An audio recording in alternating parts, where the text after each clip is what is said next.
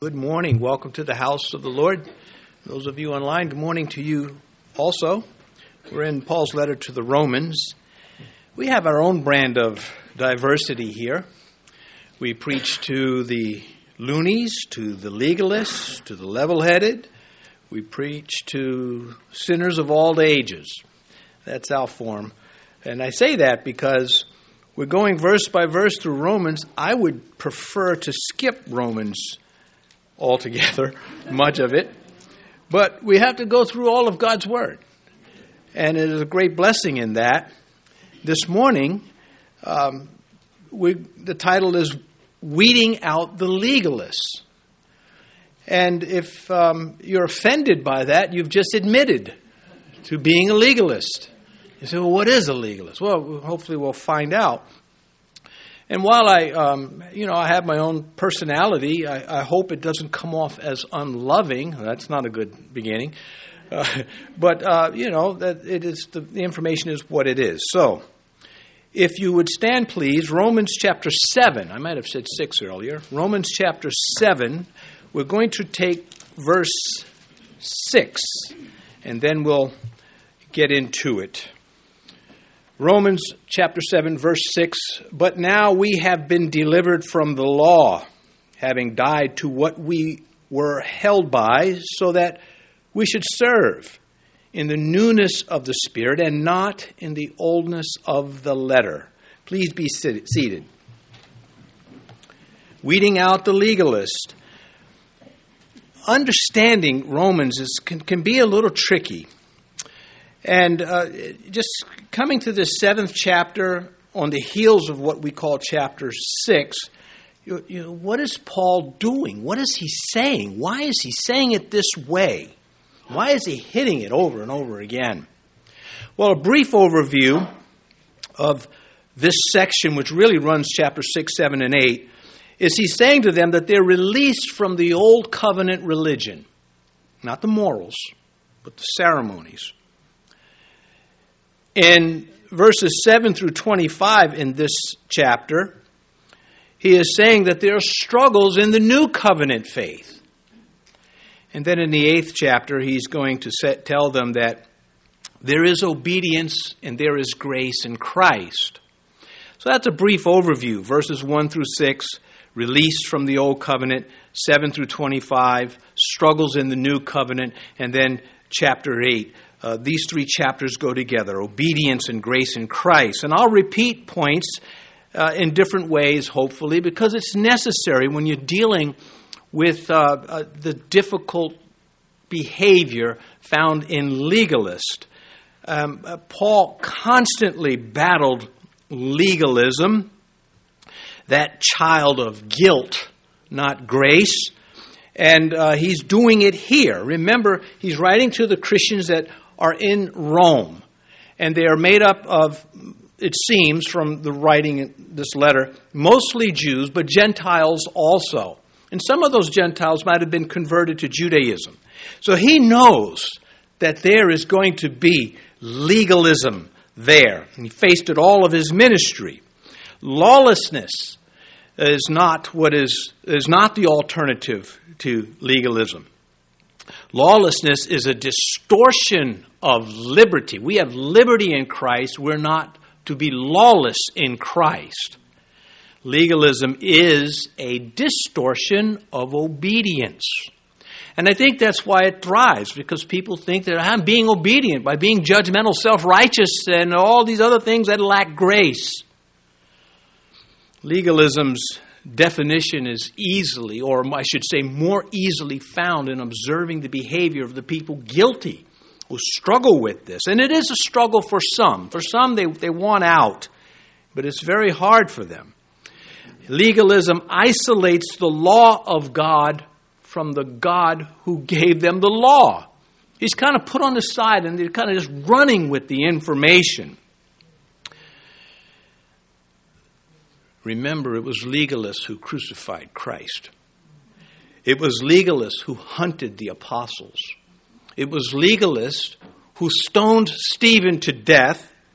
and then tried to enter the church, not the same identical people, but those who, who carry this behavior with them, they tried to smother Christianity to death. We pick it up in Acts chapter 15. Certain men came down from Judea and taught the brethren, unless you are circumcised according to the custom of Moses, you cannot be saved. That's legalism. That's one part of legalism. That you have to comply with the law, the legal end of it. Never mind Christ. You got to do these things. And it's a very sneaky thing when it comes into Christianity. It disconnects the meaning of, well, the letter. The letter is the meaning, but the spirit is the intention. And they disconnect the two. I'll give you an example. Maybe there's a law that says you cannot lie down on the sidewalk. Yeah, all right, fine. You're walking down the street and you, you, you faint, and now you're lying down on the sidewalk. Well, the legalistic mind says the law says you can't do that. Never mind. Why? You can't see the forest because of the trees. And this happens, it's ongoing, it's never stopped. It adds their own rules to the laws of grace, and thereby killing it is no longer grace. Law sees only the violation.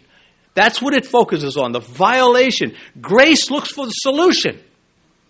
Now, I'm going to spend most of the, well, maybe a quarter of our time just on introducing this topic of legalism. Because I, I again, you know, once you've dealt with someone who's a legalist, you know it's not Christ like. But it doesn't mean necessarily that you are able to understand just how far reaching it is. As I mentioned, solutions are not high up on their approach to the faith. In John's Gospel in chapter 8, they wanted to stone the woman, never mind the man. That was legalism in action. But it was also grace in action when Christ said, Go, don't sin anymore. Stop doing this. Looking for the solution looking for the way to save the sinner, not stone the sinner.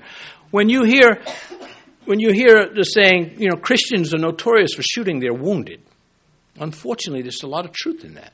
Not all Christians, but enough of them. And that's either the immature ones who are just carnal and mean spirited or confused, or it's the legalist. But those who have grace do not look to shoot our wounded. We look to restore them so they can get wounded again because that's part of the process of life and serving Christ. When Paul mentions here the law in its conflict with grace, he is talking about the blind side of applying the old covenant and not, again, the moral obedience to God. He is in, at no point, just look back at chapter 6, verse 1. What shall we say then? Shall we continue in sin that grace may abound? Verse 2 Certainly not.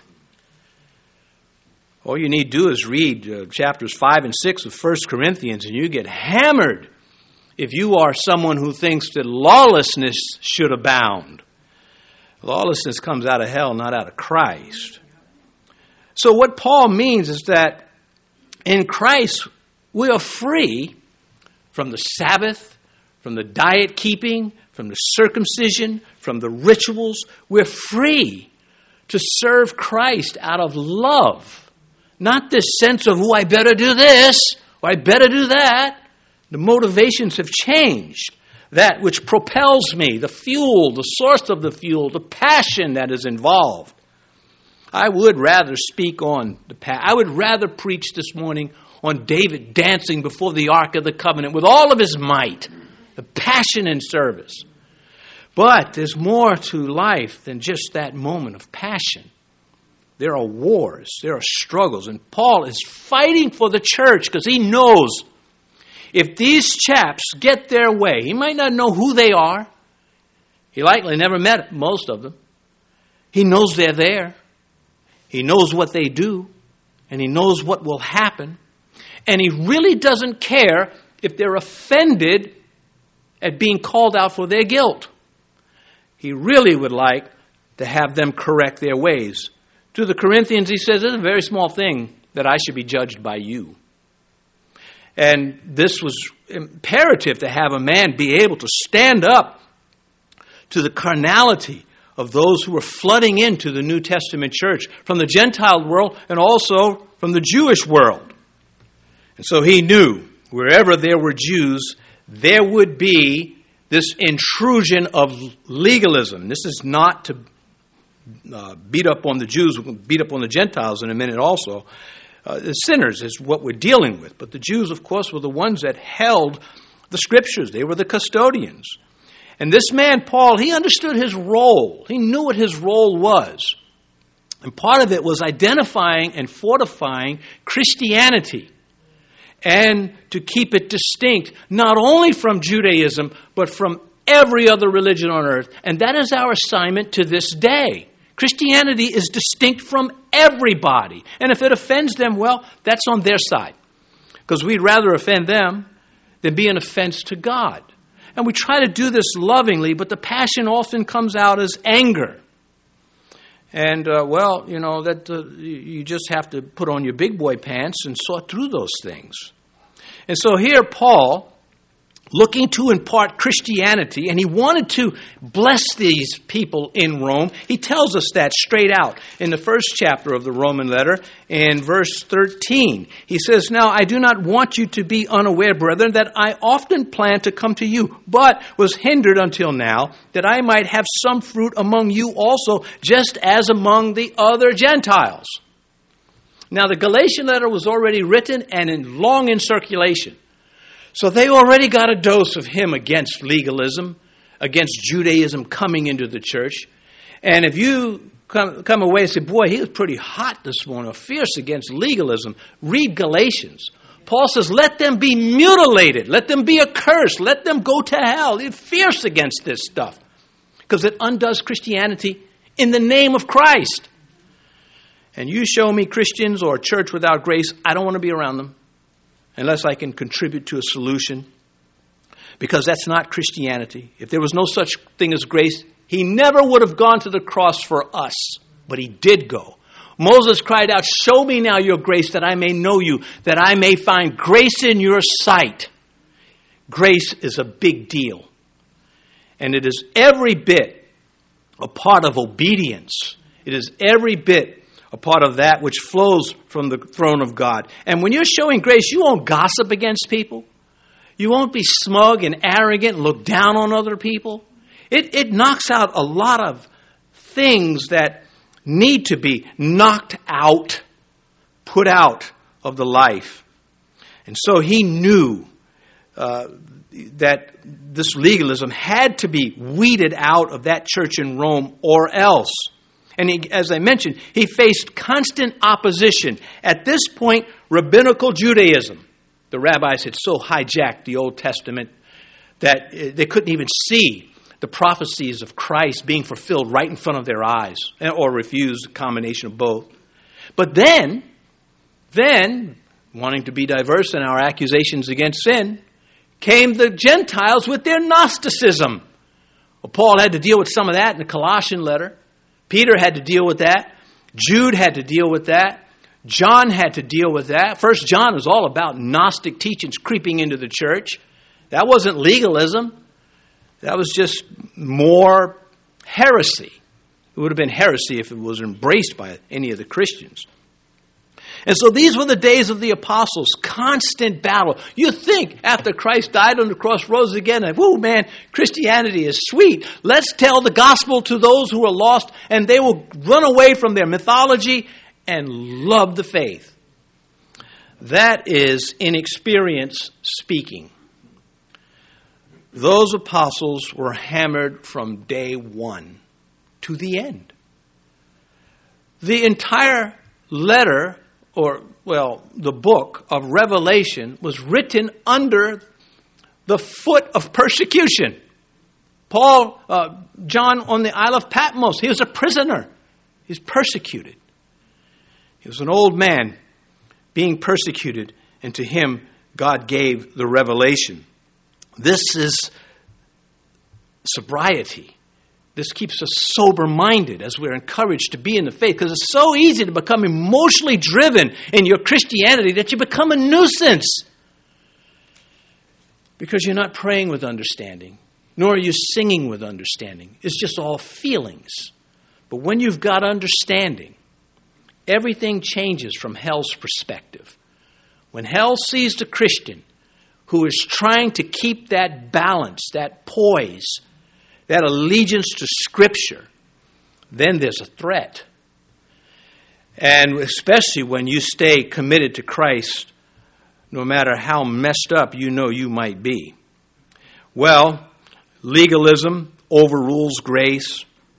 It talks about grace, it just doesn't carry it out. So in Romans 6, he praised the law of God for its intended purpose, which was what?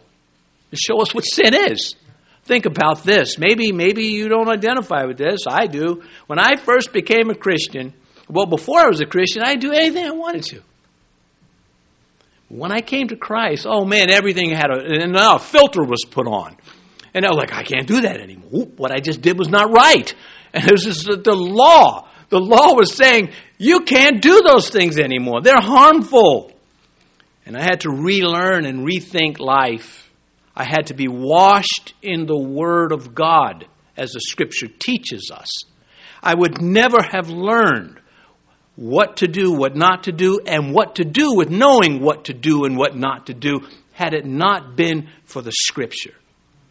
And men who could teach me about the Scripture, and fellow Christians who could also teach me in one way or another. You can learn from, you know, you, you learn a lot about leadership if you're under poor leadership. You can learn a lot about leadership if you're under good leadership. What do you do with what you're exposed to? It counts. Unfortunately, inexperience is sometimes blind and doesn't realize the benefits that it is receiving because it lacks perception. Doesn't have to. Best way to learn. Well, experience is, is, is good, but it's costly. Perception. I rather perceive a danger than go through the danger first. I'd rather say, you know what, I think that's hot because it's smoldering, and not touch it. Rather than, well, let me test it and, and grab a handful of coal and find out. Well, Romans 7, where we are now, he is dismissing the old covenant under rabbinical influence He's dismissing that as a solution to sin. Well, Judaism could never reach the world. It is part of the, the dispensations, the, the periods, the rollouts of God. When Paul said Christ was born of a woman in the fullness of the time, he said the right timing of God. Why just why couldn't Judaism reach the world? Well, you were required, the men were required three times a year to go to the temple in Jerusalem. Well, how could you do that if you lived in China? Not easily, not all the men. The mountains, the oceans, the rivers, the poverty, the slavery, the sheer distance. Then there were the culture, the cultural things that were involved that never would have allowed freed slaves to participate in a Sabbath. Could you imagine? I'm a uh, you're a slave. You say, well, I'm now, you know, I've converted to Judaism. I'm now working Saturday. The, the master would have dealt with that and would not have went well with you. Uh, you could not be circumcised if you were a slave because that would take you out of work. Well, I can't come to work. My religious, you know, obligations have put me in sick bay for a few days. The feast days, you couldn't make them. So you see, Judaism could never reach the world. The old covenant was limited God knew what He was doing. He hasn't revealed it all to us, but He has revealed enough to us to understand. And so when the time came to reach the world, God activated the new covenant. Otherwise, if, he, if the old covenant was sufficient, there wouldn't be a need for the new one. But there was a need for it. Releasing us from Old Testament religious rituals and ceremonies and restrictions. But keep in mind, never the moral law. The moral law, thou shalt not steal, thou shalt not kill. Eh, those things, they are unchanging. So the Jewish Christians, they struggled with legalism, that merit based system, that merit based religion, as do many Christians who think that they, you know, they still got to do something to be acceptable to Christ. Well, we do things because Christ has accepted us. That's why. Love is a great motivator. The religion of the Jews was made overly restricted, as I mentioned, by the rabbis. Man made traditions injected into it, burdensome laws, erroneous interpretations of what Moses was teaching. The letter of the law began to kill the spirit of the law. And Jesus said, And in vain they worship me, teaching as doctrines the commandments of men. Go to the Sabbath on a, or go to the uh, synagogue on a Sabbath. Jesus, what do you think you're doing? You can't heal that guy. He's got to be sick and lame another day. Do it tomorrow. See, that's legalism. That is an overt uh, example. It's very subtle. It's religious snobbery, abuse, deadness of faith. Matthew 24. For they bind heavy burdens hard to bear. Jesus talking about the Pharisees who were swimming in legalism and lay them on men's shoulders, but they themselves will not move them with one of their fingers. See, that's the double standard legalism has. And the reason why it gets away is because its external package is very appealing. Look how obedient I am, strict to the law, want to do it this way. Meanwhile, they're hiding what's going on in their life. They'll change churches before you get to see something they've done wrong. That's one of the tactics that I've noticed over the years. And uh, Titus, Paul told him, because of this influence from the Jews at the early church, the early church was almost all Jewish. So again, it's, it's not singling them out because of their being Jews, it's because of the behavior that happened to be uh, because of the dominant people in the church, uh, the Jewish people. Titus 1 4, he said to the pastor, Paul wrote to the pastor Titus, saying to him, Don't give heed to Jewish fables and commandments of men who turn from the truth. And, and it's again, um, it's very subtle. You can know a Christian, a, a good Christian who has grace, again, looking for solutions. They're not flipping over rocks, seeing what they can find to charge you with. But at the same time, they're not going to give a pass to sin. If you come up and say to them, hey, you know, um, um, I don't know, I, I, like to wear my, uh, whatever it is. I can't think of one right now. I can, but I shouldn't say them. So, so uh, I don't even know what I was talking about. Let's come back to this. So, anyway, yeah, the Christian wants to find solutions and, and not ever give a pass to sin. And if you come out and you say to them, listen, I am committing an act of sin, they're not going to say to you, don't worry about it, grace covers it all. They're going to say, we got to fix this, or else you're going to be disfellowshipped and turned over to the Lord and let Him deal with you. That's what Paul said about the man committing uh, an egregious sin in the church at Corinth. Turn him over to Satan. Let Satan have him for a while. Fortunately, that one had a happy ending. Well, the legalistic Christian, in their heart, places far more people in hell than the one who knows grace. The legalist seeks those to be lost as opposed to seek and to save those who are in sin. They talk about grace, but they live without it in their hearts. And the examples of, this are everywhere in the Gospels. It's like Jesus, do you ever notice how hard he hit the Pharisees? Harder than anybody else, because they were the worst when it came to this particular sin. When Christ said, One of you will betray me, they all began to say, Is it I? Is it me? Because I don't want to be that guy. The legalist would have said, Is it Peter? Is it Judas? But he would not have said, Is it I? Because that, that would be dismantling his facade of obedience. It couldn't be him. He's too busy judging everybody else.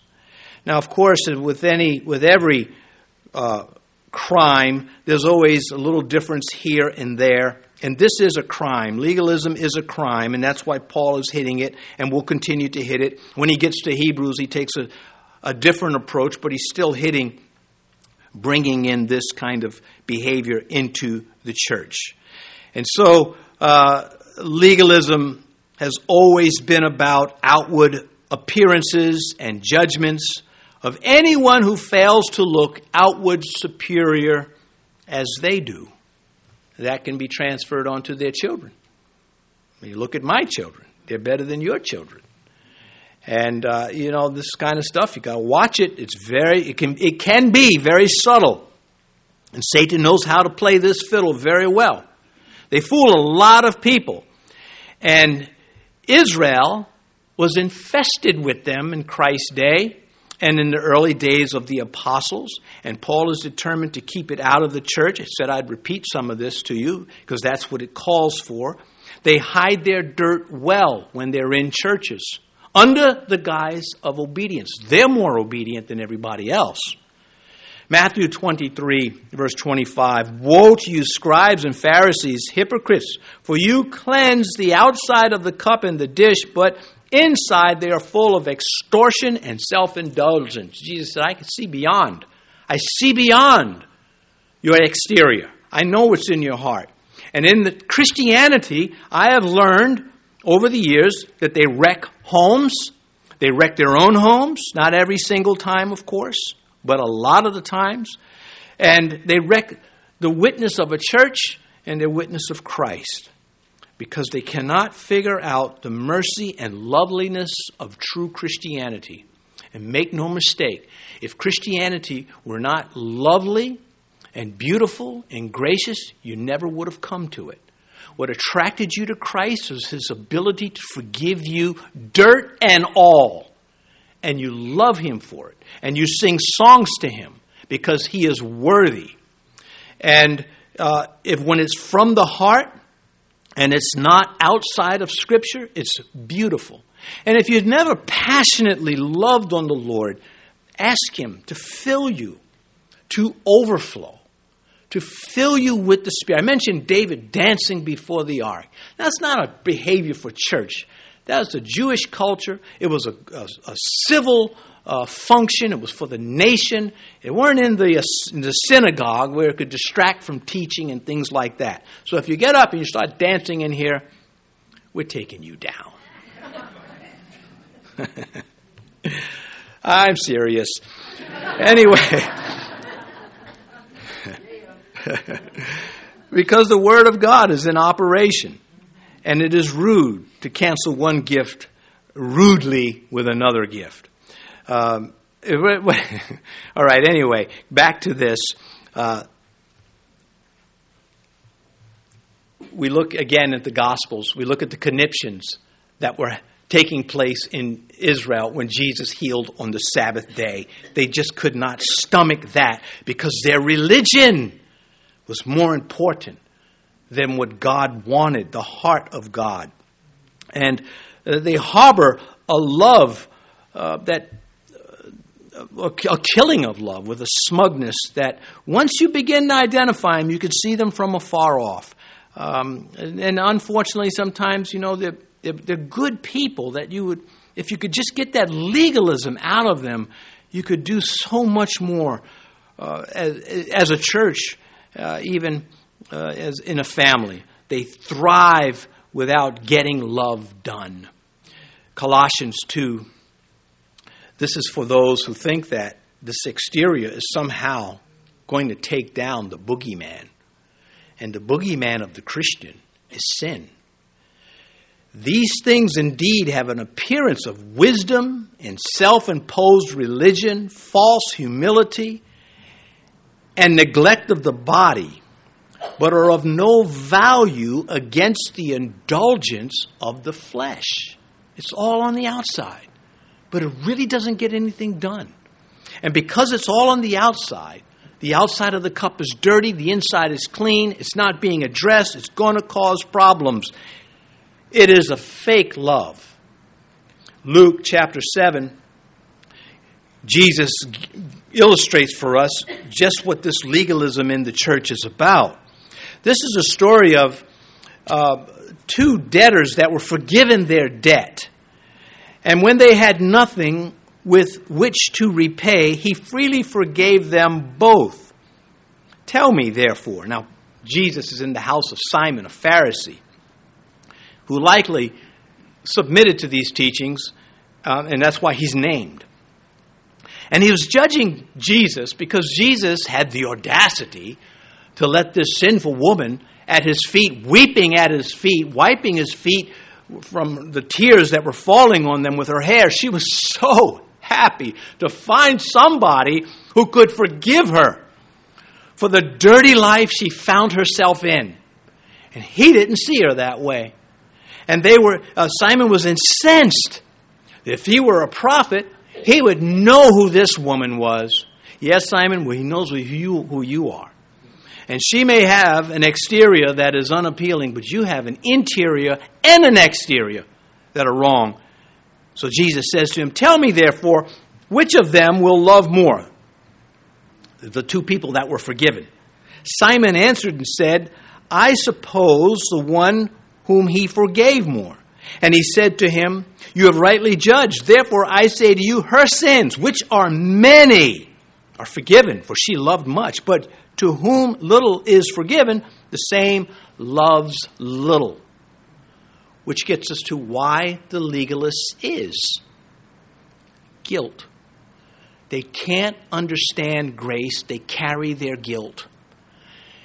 And they channel it into other areas false obedience, overly righteous, self, you know, self-righteous judges. They, they, they, they miss the point that Christ loves them in spite of their sin, in spite of their inability to conquer sin, which is the next part of chapter 7. In spite of the inability to beat sin out. See, a legalist will admit that they are sinners, they just won't admit that they sin. They keep it from being personal. Again, there's exceptions here and there, little twists and turns, but I'm giving you an overall. It is easy to, easy to find religion without grace. And it's easy to find religion without obedience too. We have a whole bunch of them out there saying the Bible doesn't count. You know, you know, uh, sin doesn't matter. It matters a lot from heaven's point of view. Enough to send the Son of God to be abused and nailed to a cross because of one thing sin. The world um, is blind to these things. So again, when Paul mentions the word law, which is in every in each of the first nine verses of this chapter, he's talking about rabbinical uh, rabbinical influences on the Mosaic law. He's talking about the old covenant ceremonies and rituals. He's saying these things are done with and Christ is sufficient. And if you don't learn how to walk with Christ by grace, then you're going to walk with Him by law. And if you walk with Him by law, you won't be walking with Him well. Can two walk together if they are not in agreement? Verse 1 now. We got uh, Romans today. And we should be able to go through this because I think I, what I've been trying to say, hopefully, has summarized what he's going to say in these six verses. And if I had tried to bake it into verse by verse, it, it just got to be too long. So he says here in verse 1 Or do you not know, brethren, for I speak to those who know the law, that the law has dominion over a man as long as he lives. That's the rabbinical law, the Old Testament law. He's targeting uh, the views that. Um, had, had just uh, been accepted and pushed into the church that were outside of Christianity. Um, again, the legalists will not tolerate the sins of others, they'll sidestep their own pretty good.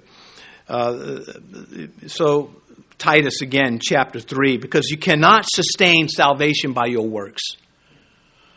You're not acceptable to Christ when you come to Him, but you accept Him you can't work to remain acceptable to Him. If I could earn my salvation, then I could lose myself. I could do something to blow it. Do you understand what grace is? From top to bottom, it's you don't deserve this. That's it. Then why am I getting it? Because I love you. Now I got to relearn love. I've got to learn that there are other kinds of love. That there's, it's okay to love things in life. I, I can, you know, maybe I, I love calligraphy. That's fine. Maybe I love milkshakes. That's advisable.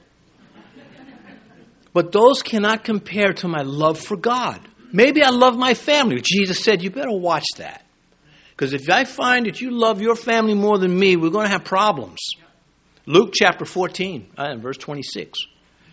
And so get it, this is, this is our assignment to sort these things out with love and grace without ever trivializing sin. Well, Titus, Paul said, not by works of righteousness which we have done, but according to his mercy he saved us through the washing of regeneration and renewing of the Holy Spirit. There is that renewal. I look back at my life and there are things that, well, I still haven't mastered yet, but there are a lot of things that are very different about me now since I've come to Christ. And I'm not going to throw Satan a bone and say, well, it's not working because I'm not perfect yet. Well, I'm not going to be perfect this side of heaven. I accept that in myself, and I got to learn to accept it in others. And some, and there have been many that have come through here, they've, they've sinned and they've come to us, and we've worked on a solution. But if they come and they say, well, I don't think it's that bad, well, there's not going to be a solution. You, you, you know, it has to be. If, if your sin is, is brought out, it has to be confessed. Anyway, no system of human effort can sustain a victorious Christian life. Uh, it is, uh, but legalistic disagrees with that in, in their thinking, and it's a mindset. It is more of a mindset than I think anything else. So as long as you remain under the Mosaic law, he's telling him here in verse 1, outside of the new covenant, uh, you're not coming into the faith that God has for us. Romans 6, verse 19, I speak in human terms because of the weakness of your flesh. So I'm going to use these examples. Previously, he used the example of the slave and the master. Now he's going to use the example of, of marriage. And um, you know, give you another example of the blind eye of legalism, of the letter of the law without the spirit of the law, is uh, King Saul. You know, he was just a, a total train wreck. He is one of those. It's easier to preach about a character like Saul than it is to come and, for me at least, take it doctrinally as it is in Romans. King Saul, on a, on a day that his son Jonathan started the fight with the Philistines, the enemy that he was supposed to start, King Saul makes this edict, this decree. Uh, no one gets to eat anything till we have vanquished the enemy, which was just typical Saul, and it was wrong. Well, Jonathan, his eldest son, did not hear that. He, being the uh, the prince, uh, he's out and he's tired from the battle because if you're, you know, infantry is running, running, running a lot. You're hauling, you're fighting. It's, it's a lot of work. You're going to get tired. You're going to get thirsty. You're going to, eh, you know. So his energy was low. So he sees, uh, you know, a honey pot, uh, bees, and he sticks his spear into it. He takes the honey and he, he, he is refreshed. And the witnesses said, "You're going to get it now." Because your dad, the king, said anybody that does that's going to die, and we're going to rat you out. And they did. And what did Saul do? Kill him. His own son. His own son. His, Saul had other issues, but it's just so. The letter, my edict was no one eats, but you ate. Never mind that it brought the victory. Never mind that he didn't hear the edict. Never mind that it was dumb from the beginning. And this is a behavior that can be found. And when does it really flash forward when you stand up to them? When they when they when their legalism flashes forward and you say, wait a minute, that's not scripture. And that's when it comes out. When they double down, they're not going to give you an inch on a, a, on a verse that requires grace. Anyway, uh, there is no way out of God's Old Testament, Old Covenant, except through the New. That's what he's saying. You're stuck in the Old Covenant. Well, yeah, stuck might be a little bit too hard. We're in the Old Covenant. And you cannot get out of that until the new one comes. Deuteronomy 18, Moses said that there was going to be one that comes, and you better listen to him, and if you don't, you're going to be cut off. Christ said that was in John chapter 5, said, That's me. Deuteronomy 18 15. Yahweh your God will rise up for you a prophet like me from your midst, from your brethren. Him you shall hear. That gives him all authority, even over Moses. Only death can deliver us from the old covenant. Well, Matthew 26 28. This is my blood, the new covenant. You better listen to this prophet like Moses said. And then he says, for the remission of sins. Well, wait a minute. I thought the Old Testament brought, you know, the, the blood of animals. Well, the New Testament brings the blood of God. And it is, uh, it takes away the sin. It doesn't just cover it. And Paul is illustrating this. He's saying, so if you're in the new covenant, you've got to die to the old one. And so he uses a, the, verse 2 and 3 now, we'll take together. For the woman who has a husband is bound by the law to her husband for as long as he lives. But if the husband dies, she's not to have a party. you can say that, right? Because unfortunately, sometimes it gets really tough for people. Sin has done this to us. But if the husband dies, she is released from the law of her husband. So then, if while her husband lives she marries another man, she will be called an adulteress. But if her husband dies, she is free from the law, so that she is no adulteress, though she has married another man. Well, uh, he is not at this point trying to make a doctrinal statement on marriage and divorce, though it is. He is using the doctrine to make a different statement. We get sidetracked by that when we come to Romans 7. We tunnel vision into, well, we can, not everybody. You may say, I don't, I don't I'm fine. But uh, you can get stuck on verses 2 and 3 and forget about everything else he's saying. And so I'm not going to stay on that because he didn't stay on that. But I will say, if you want more in it, well, Deuteronomy 24, verses 1 and 4. But that's not going to be good without some New Testament backup. Matthew 19, the first 12 verses. And then there is our beloved Corinthian letter, chapter 7, verses 10 through 15. And I might add, don't be the proverbial sea lawyer where you've picked up a little information and now you think you've got it. These are difficult things. They're not trivial, they are real lives. There's a hell and a heaven involved. When, when, well, you just, I'll give you a curveball. You know, if the unbelieving husband or wife, spouse leaves, you're not bond, under bondage now. Well, that means if it is a believing spouse and they leave, you're still under bondage. Well, what if that believing spouse becomes an apostate? Renounces. See little curveballs. I'm not trying to settle this right at this point. I'm just telling you that there's more, there's more to, with the letter comes the spirit. It comes reason. And if you look at it black and white, you won't get through the Proverbs of Solomon. Because the Proverbs of Solomon will at one moment tell you to deal with a fool, and another moment tell you to avoid the fool. You've got to think. And when the Christian stops thinking in the light of Scripture, we get tangled up. And this is why it should take hours for a Christian Bible teacher to prepare, to make sure he's as best as he can, he's not getting tangled up, to read what other men have written and preached on, to see if it, it makes sense, if it's true, if it's consistent. And it is a very beneficial system that way. It's just a lot of work. Uh, and it's, it's quite presumptuous to think that well, I get it because I'm me. You, if you're going to teach the Bible to your children, for example, you better be praying first. You better be asking the Lord for the insight, letting Him know that without Him you are nothing. Uh, is very, would you want a pastor that comes up? I'm going to teach the word. I didn't bother praying because I've done this so many times. I'm pretty good at it now. Would you want that?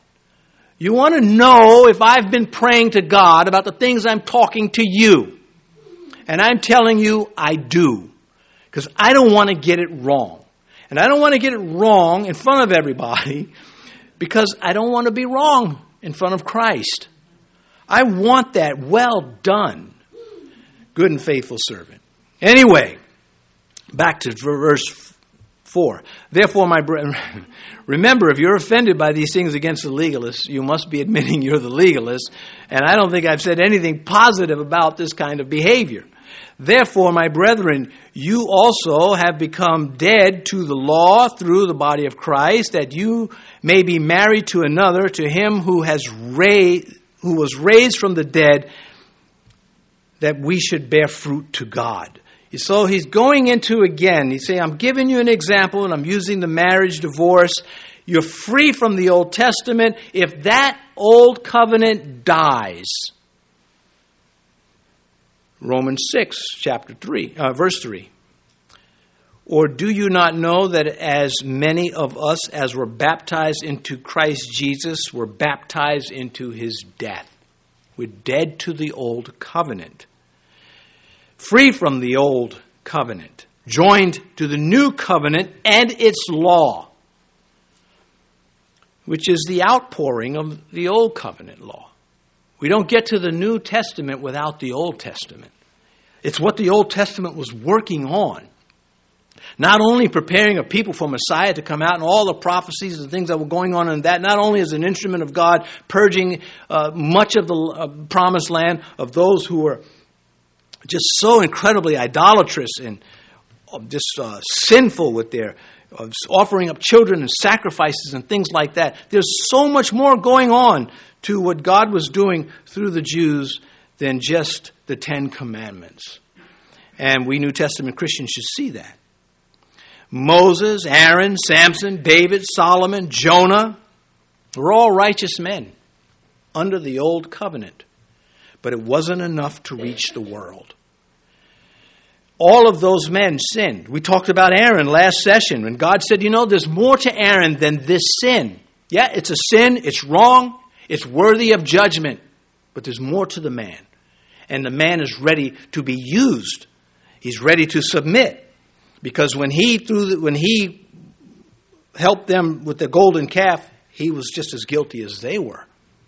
He's complicit to the crime. And God forgave him. See, that's grace. And that's Moses showing that grace.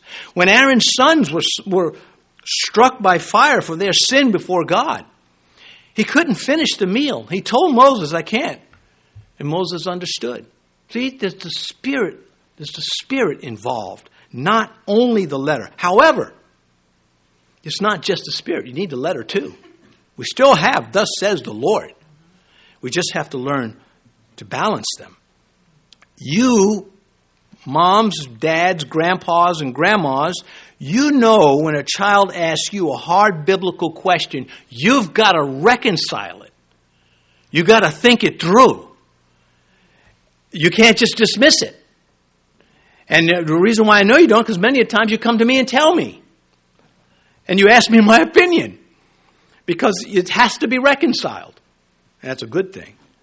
Well, anyway, moving along, uh, he says that you may be married to another, to him who was raised from the dead. So he's telling them, look, you're not, you're not becoming a spiritual adulterer by leaving the old covenant and coming into the new covenant, which is what the whole letter of the Hebrews is about. We'll get a quote from that before we're done this morning. That you should bear fruit to God. Uh, that's life producing eternal life. Verse 5 For when we were in the flesh, the sinful passions which were aroused, I'm almost done by the law were at work in our members to bear fruit to death. Moses codified sin, uh, but it, again, there's just more to it. There more coming in the work of God. The Old Testament allowed us the insight, the knowledge to be able to receive the New Testament but you can't go back. Hebrews chapter 10, verse 29. And you should know these, these kind of verses. When I quote these kind of verses, you should say, oh, yeah, I remember that. And if you don't, that means you you just got to you know work a little bit more and get the reading done in the Scripture. That's what it calls for. Of how much worse punishment do you suppose will he be thought worthy who has trampled the Son of God underfoot, counted the blood of the covenant, that's the new covenant, by which he was sanctified, a common thing, and insulted the Spirit of grace. He didn't say the Spirit of law. What's he talking about here? Well, many of the Jews were claiming Christ, but they were still going down to the temple in Jerusalem offering bulls and goats and other things like that. And he's saying to them, You're not going to be forgiven if you keep that up. You're trampling the blood of Christ. You're saying it wasn't enough. I've got to do more. And I've got to bring offerings to the temple. And this is the whole thing with the legalists. I've got to do more. The salvation is not enough. To pronounce, to pronounce me clean, if the Son says you're clean, you are clean indeed. But it's not enough. And if you have that guilt, you're not going to be uh, very usable to Christ when it comes to dealing with people who get tripped up in sin. Uh, you know, I wish you could you could station you for some of some of us would be benefit, would benefit from being stationed among, let's say, drug addicts. Find out what addiction really is. That there are people that hate their addictions, can't get out of it, crying out to Christ and nobody else. You have to work around that kind of stuff to begin to understand the difference between the letter and the law, obedience and disobedience, honoring God and dishonoring God. I think it's very, very, it's not the only way. It's just one. Some perceive, some know. Well, anyway, verse 6, but now I wonder if I'm being judged for these things that I'm saying. I wonder if someone is saying you're being too easy on something or you're being too hard on it. Verse 6 But now we have been delivered from the law, having died to what we were held by, so that we should serve in newness of the Spirit and not in the oldness of the letter. Spirit, not the letter. What is Christ doing? What is his goal?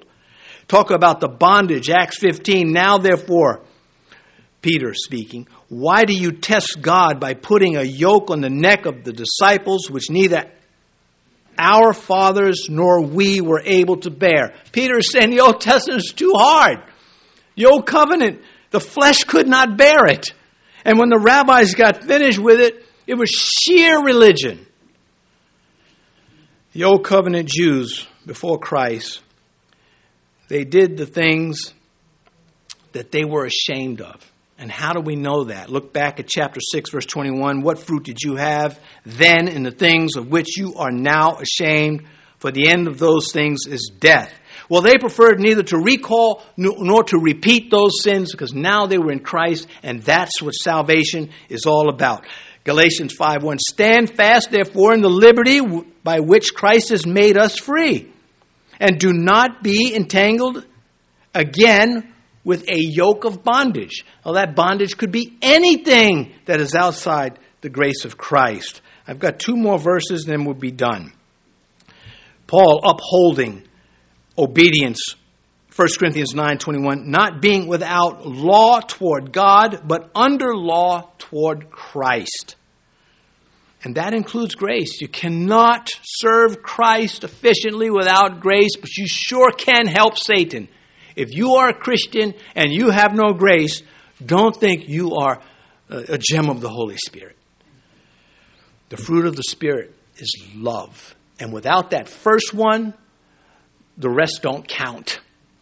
The fruit of the Spirit is love, joy, peace, long suffering, kindness, faithfulness, goodness. Without that first one, love, the Bible says you are nothing.